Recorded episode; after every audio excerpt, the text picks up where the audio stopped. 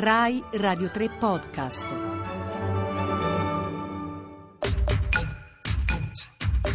Venti piccoli mondi. Ec porta Domini.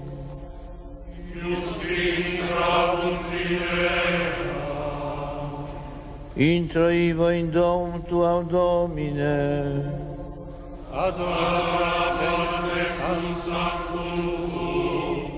La notte di Natale del 1999 migliaia di persone affollano Piazza San Pietro.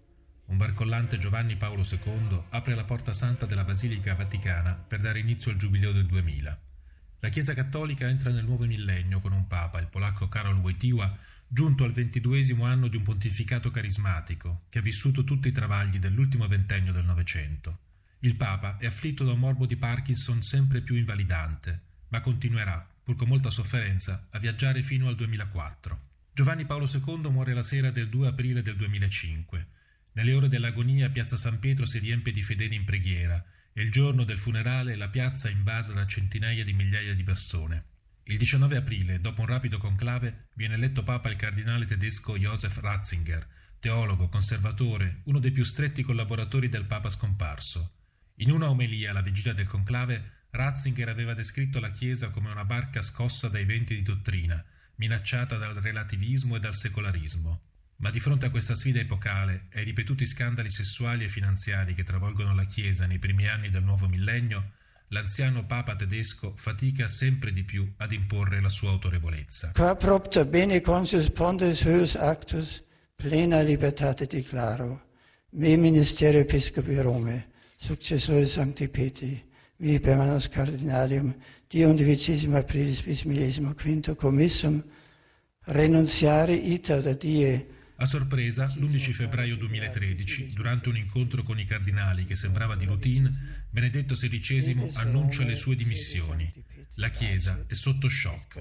Il 28 febbraio Ratzinger si ritira a Castel Gandolfo, mentre i cardinali arrivano a Roma per il conclave.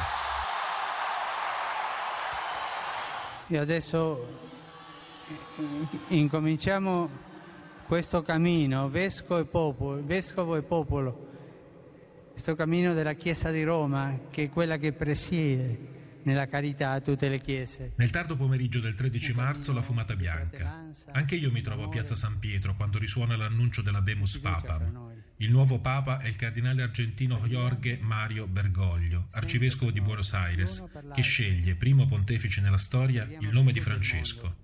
La sua elezione segna la fine del papato europeo.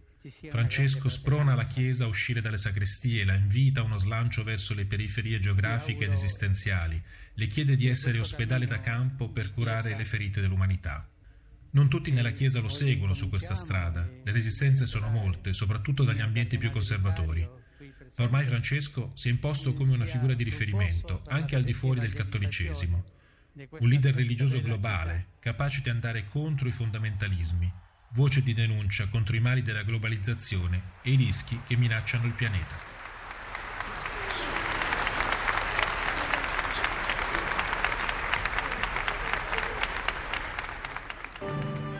Continuate a seguire i podcast di Radio 3 sul nostro sito e sull'app Rai Play Radio.